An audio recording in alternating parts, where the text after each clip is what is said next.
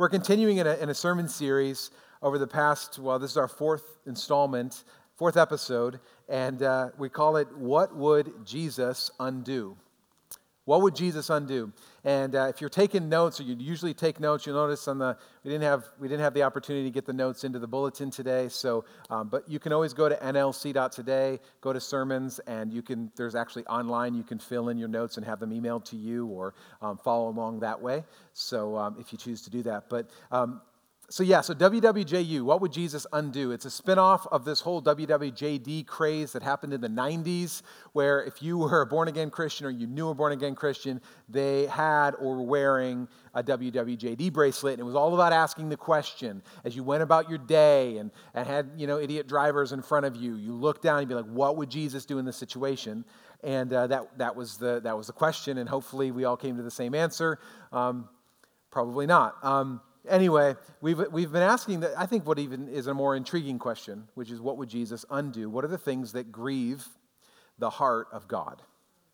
And each week we've been asking that um, because what I've found in my own walk with Christ is that um, I, I want to do things. Like I'm all about doing things, achieving things, getting things done, moving, accomplishing.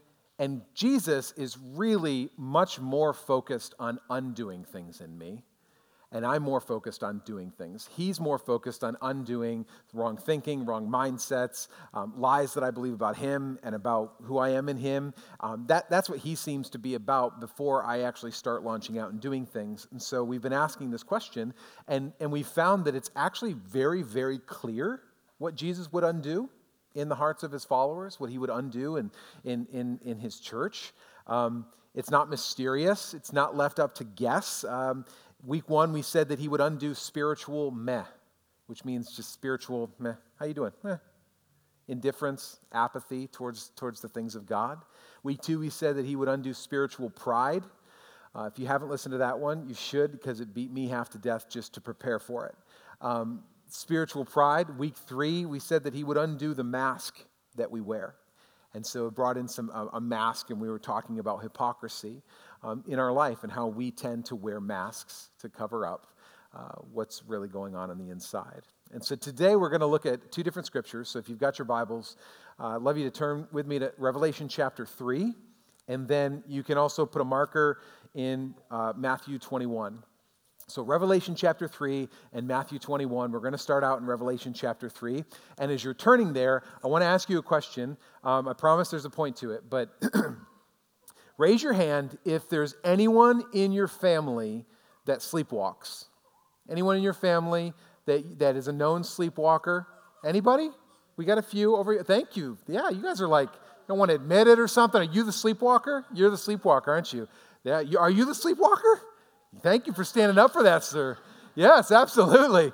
Um, here's the thing I have never sleepwalked, slept walked, slept walk. I, I don't know. I don't sleepwalk. And so, um, but, but one of my kids does, and I don't want to tell you which one it is, um, but uh, Katie and I get a kick out of it. Like, we love when they sleepwalk because it's, well, so we love it for different reasons. So my wife loves when, when this kid sleepwalks because she gets to snuggle them when they're unknowing, right? Because as your kids, so as your kids get older, you know what I mean? They don't want to snuggle with you because it's not cool anymore and it's weird maybe because they're like, you know, 30 and you're like, come snuggle me. You know, it's just like, you know, so like she loves it because she's like, it's their sleepwalking. She's like, come here, come here, like snuggling. It's probably some sort of abuse. But anyway, um, I'm sure it's on the, on the DSM. Anyway, um, I, I love it because I get to mess with them while they're sleeping.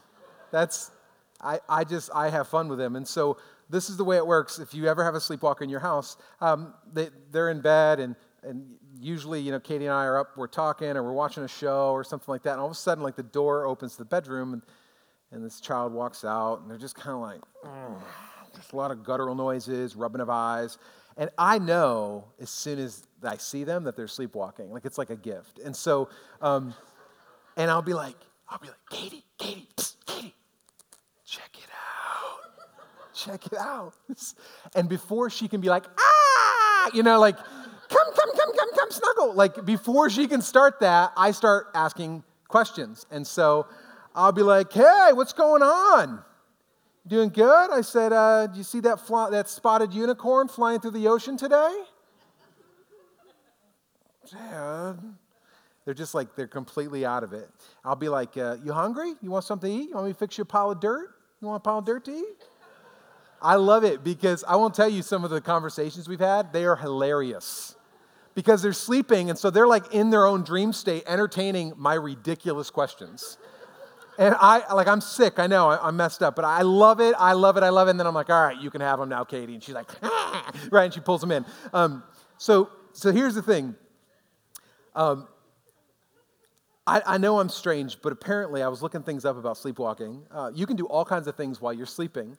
Um, you can sleep talk, which a lot of you do, um, talk in your sleep. You sleep walk, sleep eating. People sleep eat. You know, you, you wake up and you, you, you know, the midnight snack, but you didn't know. And so you go in, you eat something out of the fridge, and, and they're sleep eating. And then there's sleep, apparently, there's been reports of sleep driving.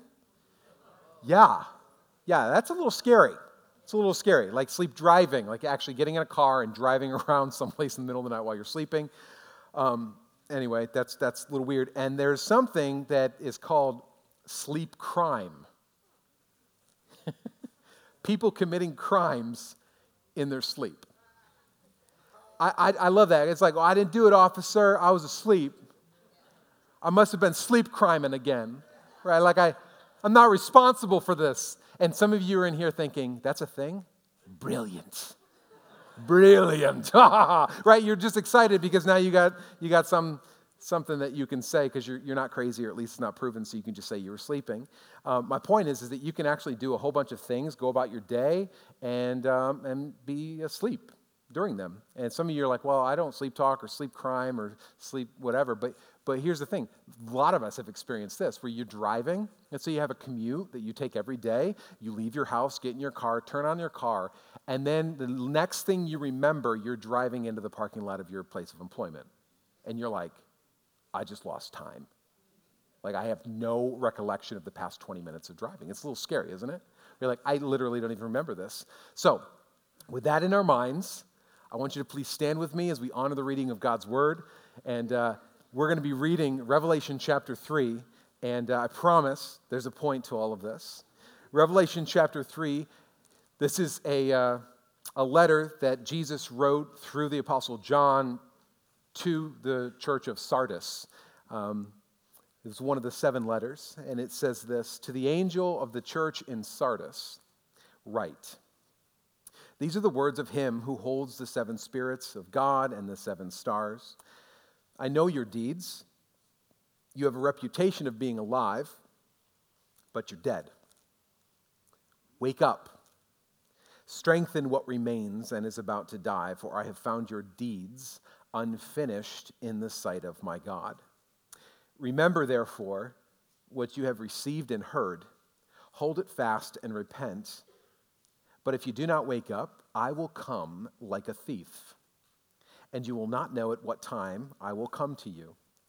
Yet you have a few people in Sardis who have not soiled their clothes. They will walk with me, dressed in white, for they are worthy. The one who is victorious will, like them, be dressed in white. I will never blot out the name of that person from the book of life, but will acknowledge that name before my Father and his angels. Whoever has ears, let them hear what the Spirit says to the churches. Lord Jesus, I, I thank you for the reading of your word. God, I ask that you that, that your word would stand alone. God, I pray that even though this letter was written to a church, you know, a couple thousand years ago in Sardis to a place we've never been to and didn't even know existed. Lord, I pray that we would hear the echo of your spirit to us. Because the last verse of it says, Whoever has ears, let them hear what the Spirit says to the churches. So, Lord, whatever applies to us, I pray, Lord, that we would hear and heed your voice in our life. In Jesus' name we pray. Amen. Give me seated. So, what would Jesus undo? What would Jesus undo? Today, I would like to propose to you that Jesus would undo going to church.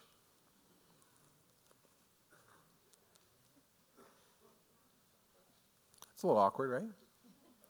Now, it may seem a little shocking, a little unnerving, especially coming from a pastor. Like, this kind of like my livelihood. I'm like, don't go to church. Uh, but we're all here.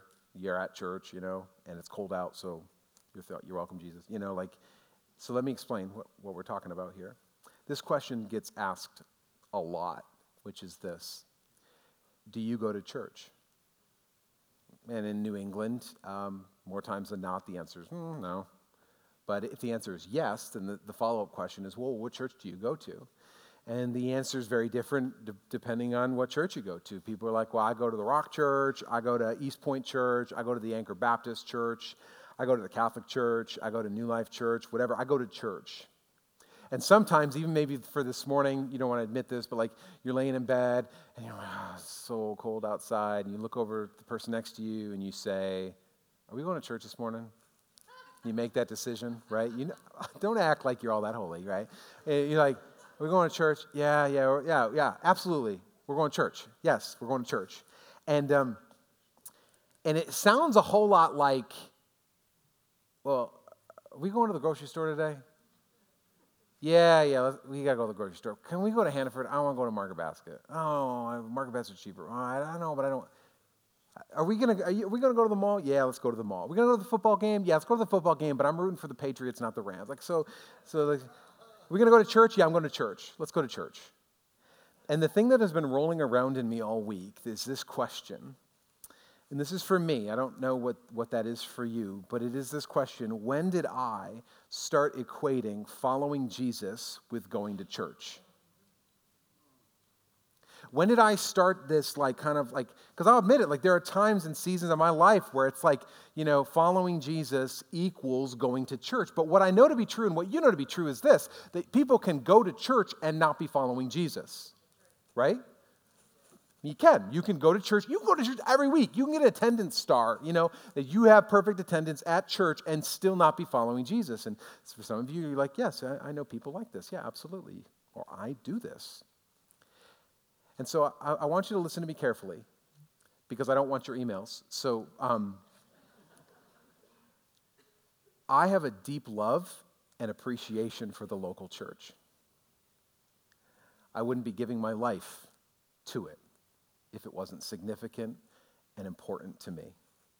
I believe that the local church is the hope of the world. I believe that the local church, you and I and us, other churches around in this area, right, have been entrusted with the message of Jesus Christ, and we have been commissioned to take that light to a dark world. I believe that the local church is the hope of the world, but but Jesus never said, if you love me, go to church. Sometimes I wish he did. Right? I'd be like, well, I told you to go to church. Right? But here's the thing he never said that. What he does say is, if you love me, follow me. If you love me, he says this to, to Peter if you love me, feed my lambs. If you love me, take care of my sheep. If you love me, do what I've told you to do. If you love me, keep my commandments. In other words, going to church is not the end, it's a means to the end.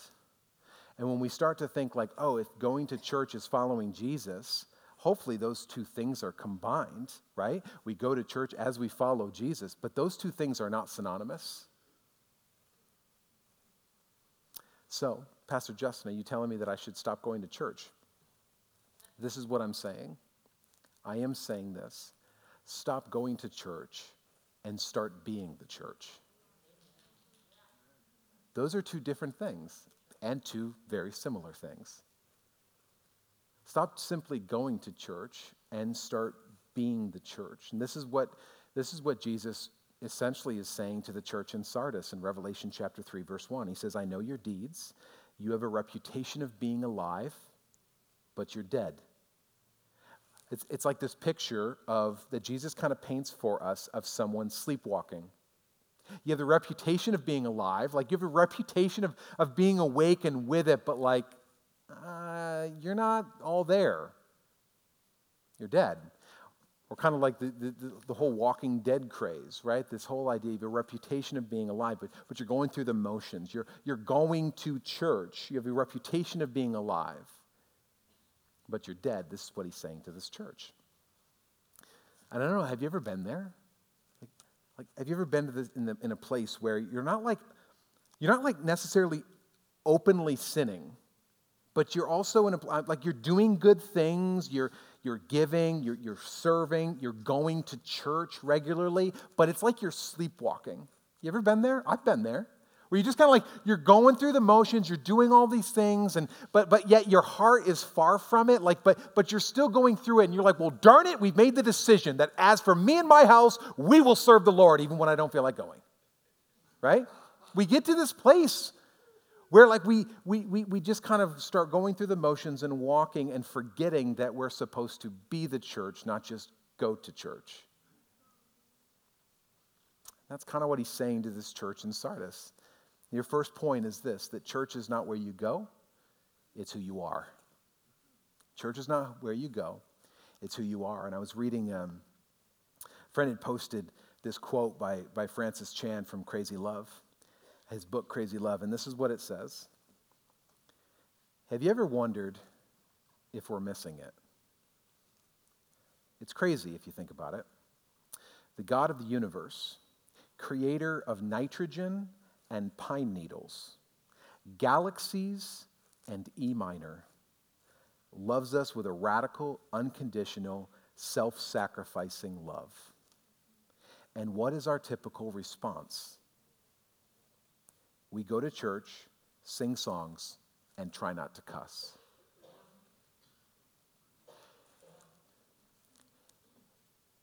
Have you ever been in that place where you're like, man, I, I just feel like there's got to be more to this walk than what I'm currently knowing it to be like?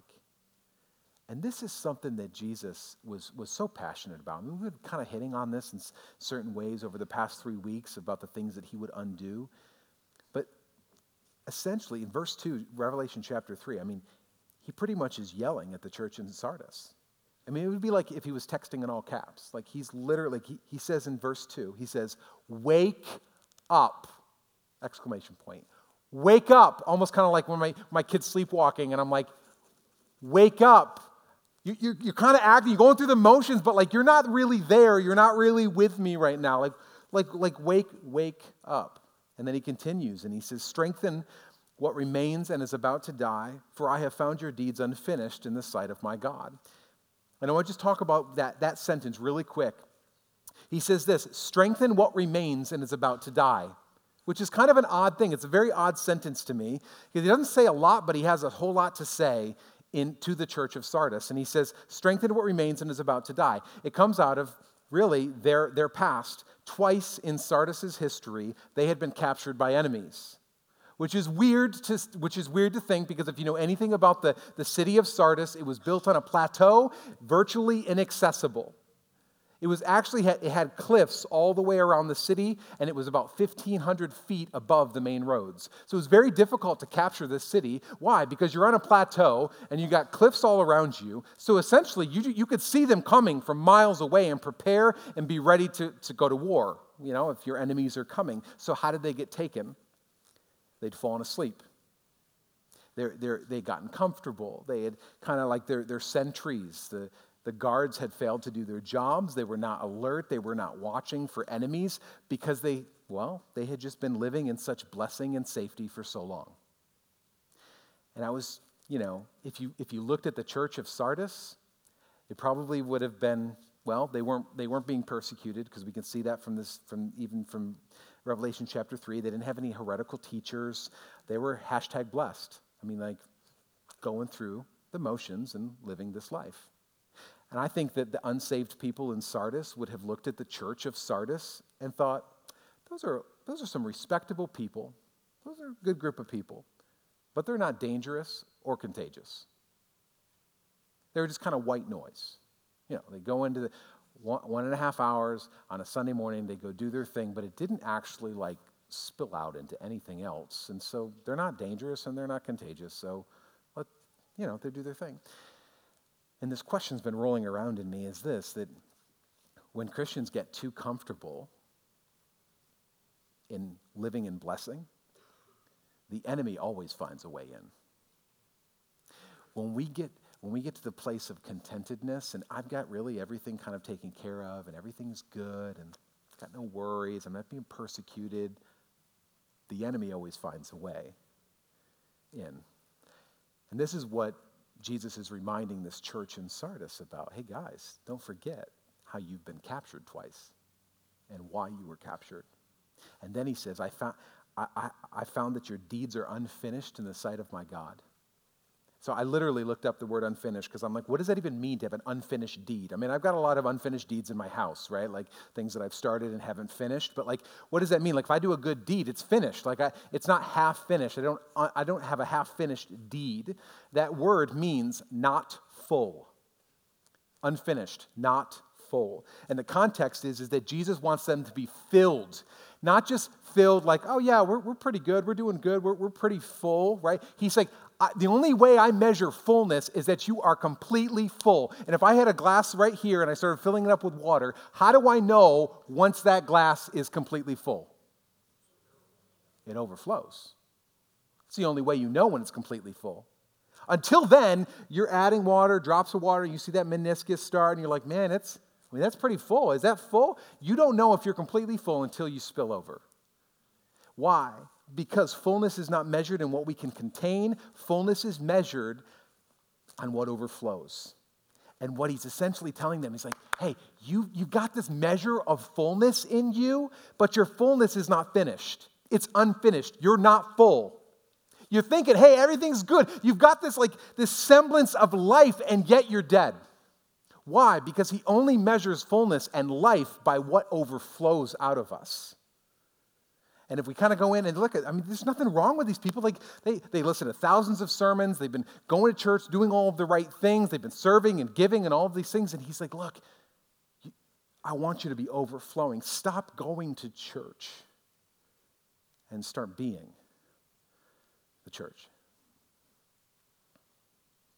So I looked up the, the, the word the the Greek word church in the, uh, in the Bible. It has a surprising definition. And for those of you who have been Christians for a long time, you know, you've probably heard sermons where they, they talk about this word, ekklesia, the Greek word for church. And this is the definition of it it means the called out people. And you're like, oh, yeah, yeah, I knew that. Called out ones. Yep, I've heard that before. Yeah, I've, I've, I've heard that. But here's the thing if, if you really start thinking about that, that is a surprising definition. To me, at least. Because the way that I use the word church in America, I would think that the definition would be this a building used for worship. Church, uh, a place where people of faith gather. And what I'm surprised about is that the actual definition has little to do with the place and everything to do with the people. That is, when, when we talk about the church, the ecclesia, he's not talking about a building, he's talking about a people, the called out ones. That's why I say stop simply going to church and be the church. And when we stop short and thinking that church attendance is the church, we miss the point of the whole thing. We miss the actual definition of what it means to be the church, that we are the church. We are the called out ones. You are the called out ones. We are called to be light in the darkness. But here's the reality that God never, Jesus never says, I have called you so that you will be the light of the church. He says, No, I've called you to be the light of the world, to be full and to spill out for others. Listen to what Paul and Silas were accused of in Acts 17. Acts chapter 17, verse 6. These two guys, Paul and Silas, you've probably heard of them. They're pretty much rock stars in the book of Acts. Um, but when they, it says, when they did not find them, they were looking for them. Um, they dragged Jason and some brethren to the rulers of the city. These are the friends of Paul and Silas. And they were crying out. People were accusing them. This is what they accused them of. These who have turned the world upside down have come here too. Isn't that amazing? Listen, you will never turn the world upside down by going to church. You will turn the world upside down by being the church. That, that's what they're accused of. They're, they're, they're, they, turn, they were turning the world upside down They were being the church. What does that mean? It means that both inside and outside of a building, they were the church. It means on Sunday mornings for an hour and a half, as well as Thursday afternoons, they were the church. That is what turned the world upside down. That's what they were accused of. Second point is this that church is not an event you attend, it's a family you belong to. The church is not an event you attend, it's a, it's a family you belong to. You know, uh, if it's an event you attend, then, then you will warm the seat, you'll clap for the entertainment, you know. If it's not good, you're like, hmm, maybe this, maybe golf clap, I don't know. You'll pay for the ticket and miss the point. If church is an event you attend, then it's just a place that you go to once a week or whatever that looks like. But if church is a family you belong to, then saying things like, Are you going to church today? seems so silly. What do you mean? Of course I'm going to church. It's like a family reunion. Like, what do, what do you mean? Like, I'm going to church? Like, because it's not an event I attend, it's a, it's a family I belong to. This is what Paul writes in Ephesians chapter 2, verse 19.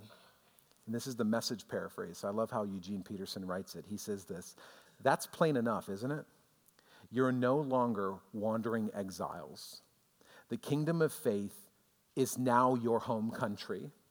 You're no longer strangers or outsiders. You belong here with as much right to the name Christian as anyone. God is building a home and He's using us all, irrespective of how we got here, in what He is building. So, God, I love this. God is building a home. He's building a home for a family that you belong to. And you have a seat at the table. You know, you ever, ever, you ever, like maybe you're still there, um, where you have to sit at the kids' table for Thanksgiving. You know, you sit at the kids' table. I just want you to know there's no kids' table in the family of God, right? You're like, yeah, I got to wait for Aunt Margaret to pass before I get to sit at the big kids table, right? You know what I mean? Like, and you know what? Sometimes it feels like that in a church. Got to wait for Aunt Margaret to pass before I can actually. There's no kids table in the family of God. We all have a seat at the table, which means that there's always room for each and every single one of us, that God fits us together and He's building a house, not out of brick, not out of mortar, not out of stone, but out of you and me, as He builds His church. Third one is this that church is not where you a building where you gather. It's the people who gather in Christ's name. Church is not a building where you gather. It is the people who gather in Christ's name. In 1 Peter chapter 2, I love how it's written. He says, As you come to him, the living stone, rejected by humans, but chosen by God and precious to him, you also like living stones, are being built into a spiritual house to be a holy priesthood, offering spiritual sacrifices acceptable to God through Jesus Christ. And so it says here that Jesus is building his church, not out of wood, not out of stone, but out of people, out of you and me. Here's this reality this building is no more a church than Home Depot is a church. You know that? Like, if, if we decided, like, hey, you know what? We're not going to meet here today. We're going to go over to Home Depot, aisles 12 through 15, and we're going to just gather at 8 and 10 15, and we're going to, I'm telling you, we would have church, and Home Depot would now become our church. Why? Because it is not about the building, it's about the people. And there is something that happens when God's people gather in God's name that He shows up in a way that He doesn't show up in other places. The Bible says that where two or more are gathered, there I am in their midst. I just want you, it doesn't matter if you gather here or at Home Depot or out on the street. When we gather, Jesus shows up and church happens. Church happens. When God's people gather in God's name, church happens. And uh, I mean, see, it, it, bleeds over into this. Like, so you can you can listen to better sermons online, and you probably do. You know, you're like, yeah, I was just listening on the way in. You know, you, you can listen to better better, more quality worship music online on Spotify. But there is nothing like when God's people come together in God's name to worship. So you're like, well, I kind of just had church. I was listening to Steven Furtick and some Hillsong on the way in. That's my church. I'm just telling you, you have such a lower form of church than what God intended. There's something that happens, whether it's here or whether it's in Home Depot, when God's people gather together, that He shows up in a way that, he, that is unlike other ways. That is the church. And Jesus is passionate about this. And, and uh, it, you know, we, we talked last week about how if Jesus could have swore which I don't know if he could have, but like if he could have swore, he would have sworn at the, at the Pharisees because he would call them all kinds of crazy names like, you know, snakes, brood of vipers, and he was so angry at them. There's this another part in this in Scripture, and this is I'm going to bring this out because it it points to how how important God's house and the church is to Jesus. It's a freak out. It's a Jesus freak out. It's one of the only times that we see Jesus freak out. So you probably heard it before because everybody likes to hear this story about the time Jesus freaked out in the temple. Like, you guys remember this? You, you, have heard this before. I'm just going to read it for you. Um, and I want you to just kind of put yourself in, the, in this place. In Matthew 21, verse 12, he says, Jesus entered the temple courts and he drove out all those who were buying and selling there. He overturned tables, this is awesome, of the money changers and the benches of those selling doves.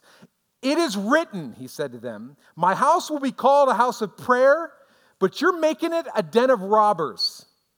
The blind and the lame came to him at the temple and he healed them. But when the chief priests and, and teachers of the law saw the wonderful things he did and the children shouting in the temple courts, Hosanna to the Son of David, they were indignant, angry. So I love this. I love this story because Jesus is like uh, he's flipping tables. There's nothing better than like savage Jesus flipping tables. Like that's so cool. Like every you know because people are always like, oh Jesus, the well coiffed hair and he's got the white robe and the sash and he's just talks in kind of an effeminate way. And no, here's the thing: Jesus goes and he just like he's so angry, he just starts flipping tables. He's kicking things up and the birds flying, money going everywhere, people just crawling on the ground trying to capture it. I mean, this is awesome. Like this is this is what I, I would love Jesus to do some sometime. I'd just love to be a part of this, right? Jesus just comes in, and the religious leaders are so angry. In fact, in Mark's gospel, it says that they started to, to try to figure out a way to kill him.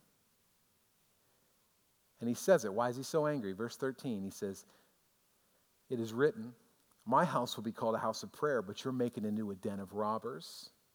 Why is he so angry? Why? Because the, the temple court was supposed to be a place where anybody could come and to worship God. But rather than being a doorway to encountering God, it had become a stumbling block to people because they were hiking up prices and exchange rates were out of this world so that you couldn't even buy a stinking dove if you wanted to go and sacrifice it. Why? Because so it was, it was so high that the poor couldn't even come in and worship.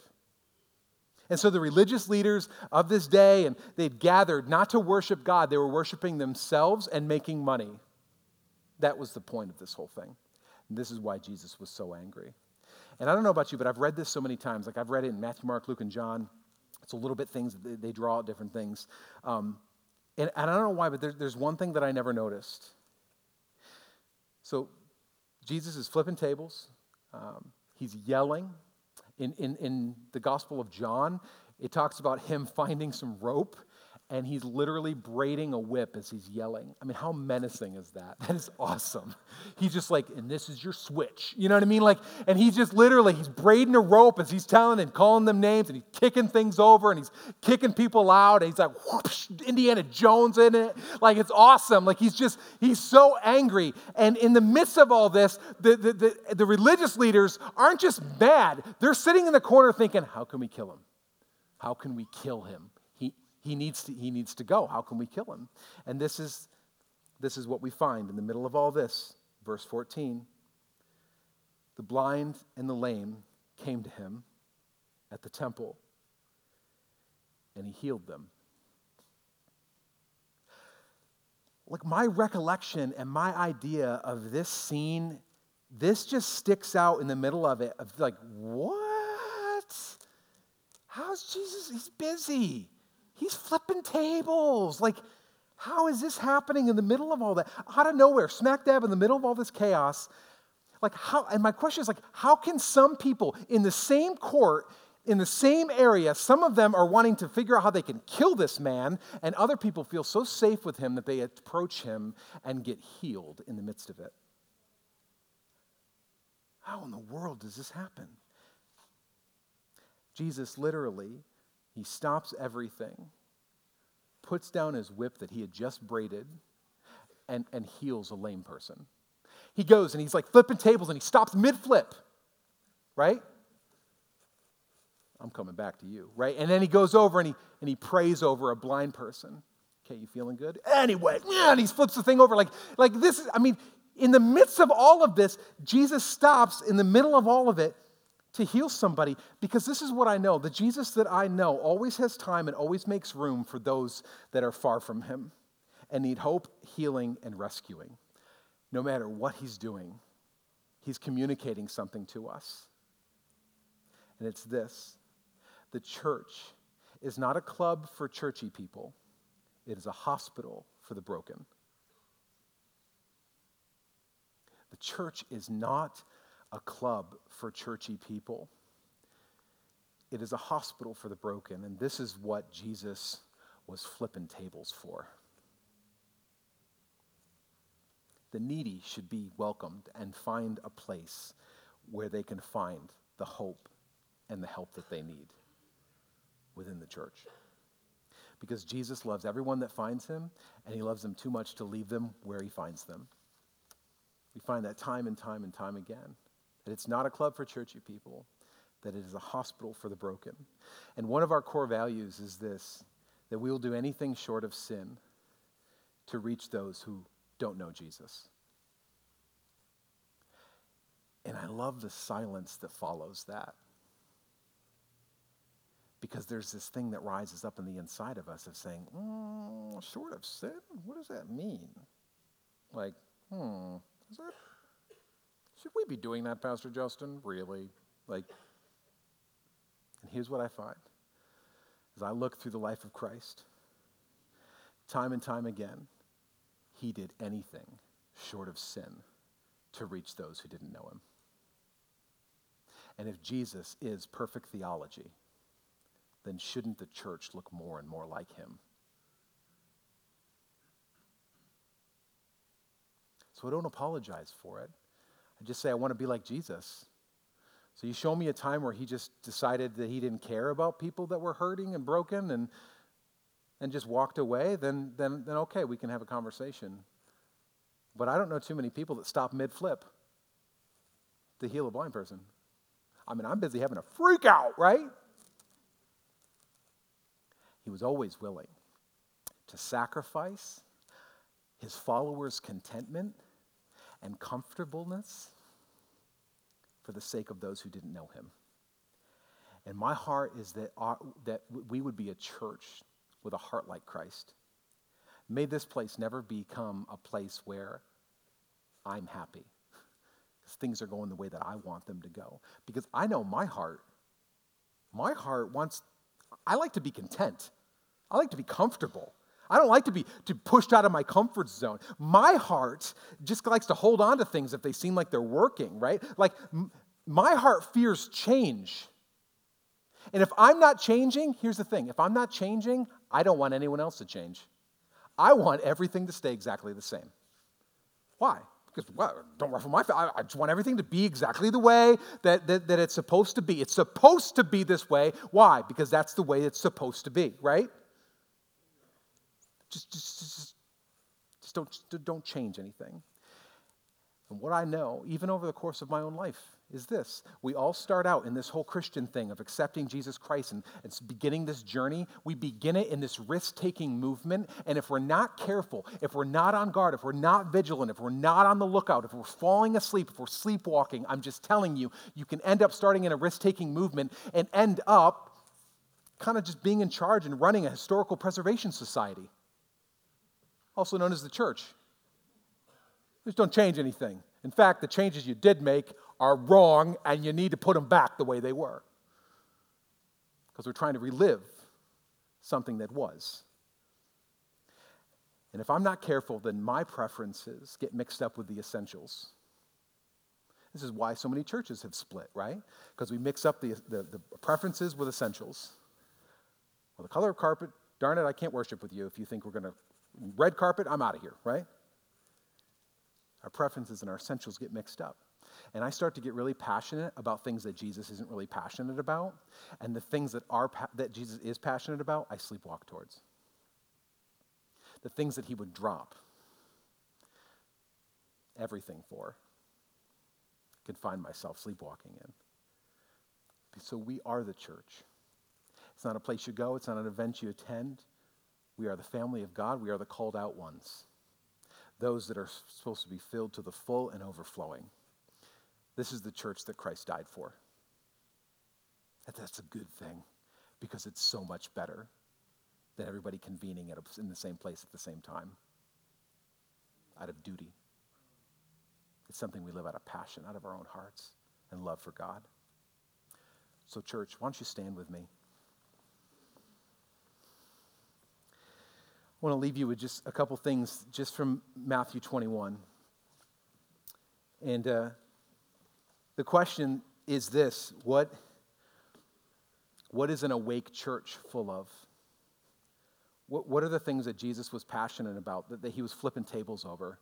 What is worth flipping tables over? Let's just say that. That's a good question. What's worth flipping a table over?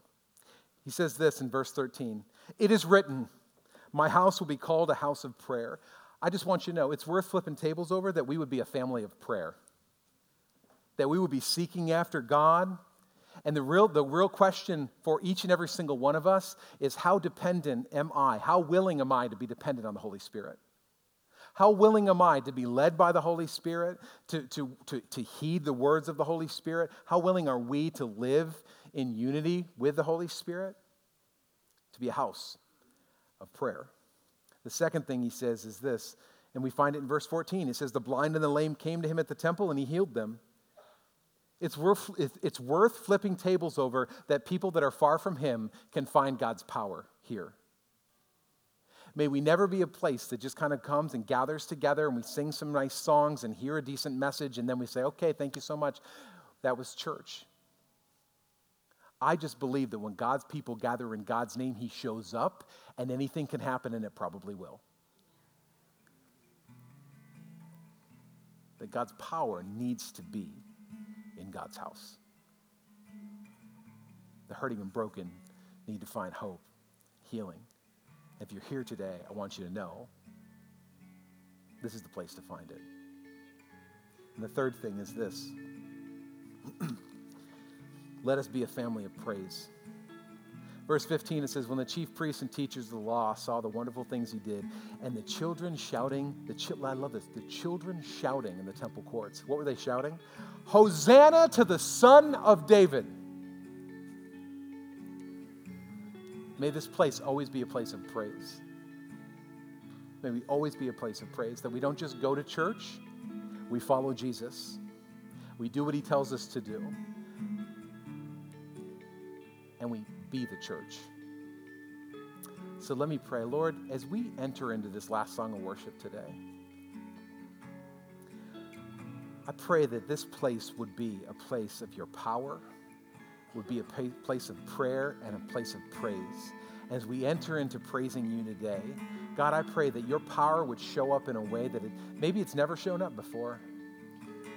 God, that those that are hurting, lost, broken, those that are maybe stuck in the place that they're in, feeling like, man, they, these, these shackles are too big, that I, I, I just, I, I can't find a way out of this, would find hope and healing to a Savior that would drop everything to minister to those people. And so, God, I just pray you would call people to yourself today. And if you've got a prayer need in any area of your life, whether it's a, a, financial need, you've got, you've got something going on in your body, you've got a pain, you've got a diagnosis, you've got things, you've got a wayward kid or whatever, I just want you to know if we're not the family of God that can come together and to pray and to come and, and join forces and say, where two or more are gathered, we're speaking Jesus into your situation. We're praying God into your marriage. We're praying God into your kids, into your body. We're praying that God would reign supreme in every area of your life. Then what are we doing? So, Jesus, I pray that there would be freedom in this place today. as we lift up your name, as we celebrate what you've done, we look to what you will do. And so, God, as, as people are wrestling with that even today, I just want to encourage you make your way up. Just take, take, take, take a little break out of, out of your day. I know you got a lot of things going on today. Come alongside. You just kind of come up here along the sides. We'll have some people here that would love to come and, and, to, and to pray God into your situation, whatever that looks like. You don't need to worry. You don't need to think, well, what are people going to think of me? Who cares? We want to see God, God's power released in our day as we are the church of the living Christ. Lord, we thank you. In Jesus' name we pray. Amen. Amen. Holy Spirit, we just give you place today in our hearts. We give you place afresh to have your way in us. We ask that you would cause us to be a people that follow hard after you, that we wouldn't just do church, but we would be the church. We would be the church Monday through Sunday, every day, God. If that's you, just lift your hands and we're just going to pray a prayer to the, the Lord says that the, the Bible says that the Holy Spirit is our seal into the day of salvation. So Holy Spirit, we thank you that you you seal it up. You seal up what goes on in our life. We pray this the sealing of the Holy Spirit today. And we rejoice that great days are ahead because of your, the increase of your kingdom there is no end. And you've called me to be a part of that great adventure called the church. Amen, saints. Amen.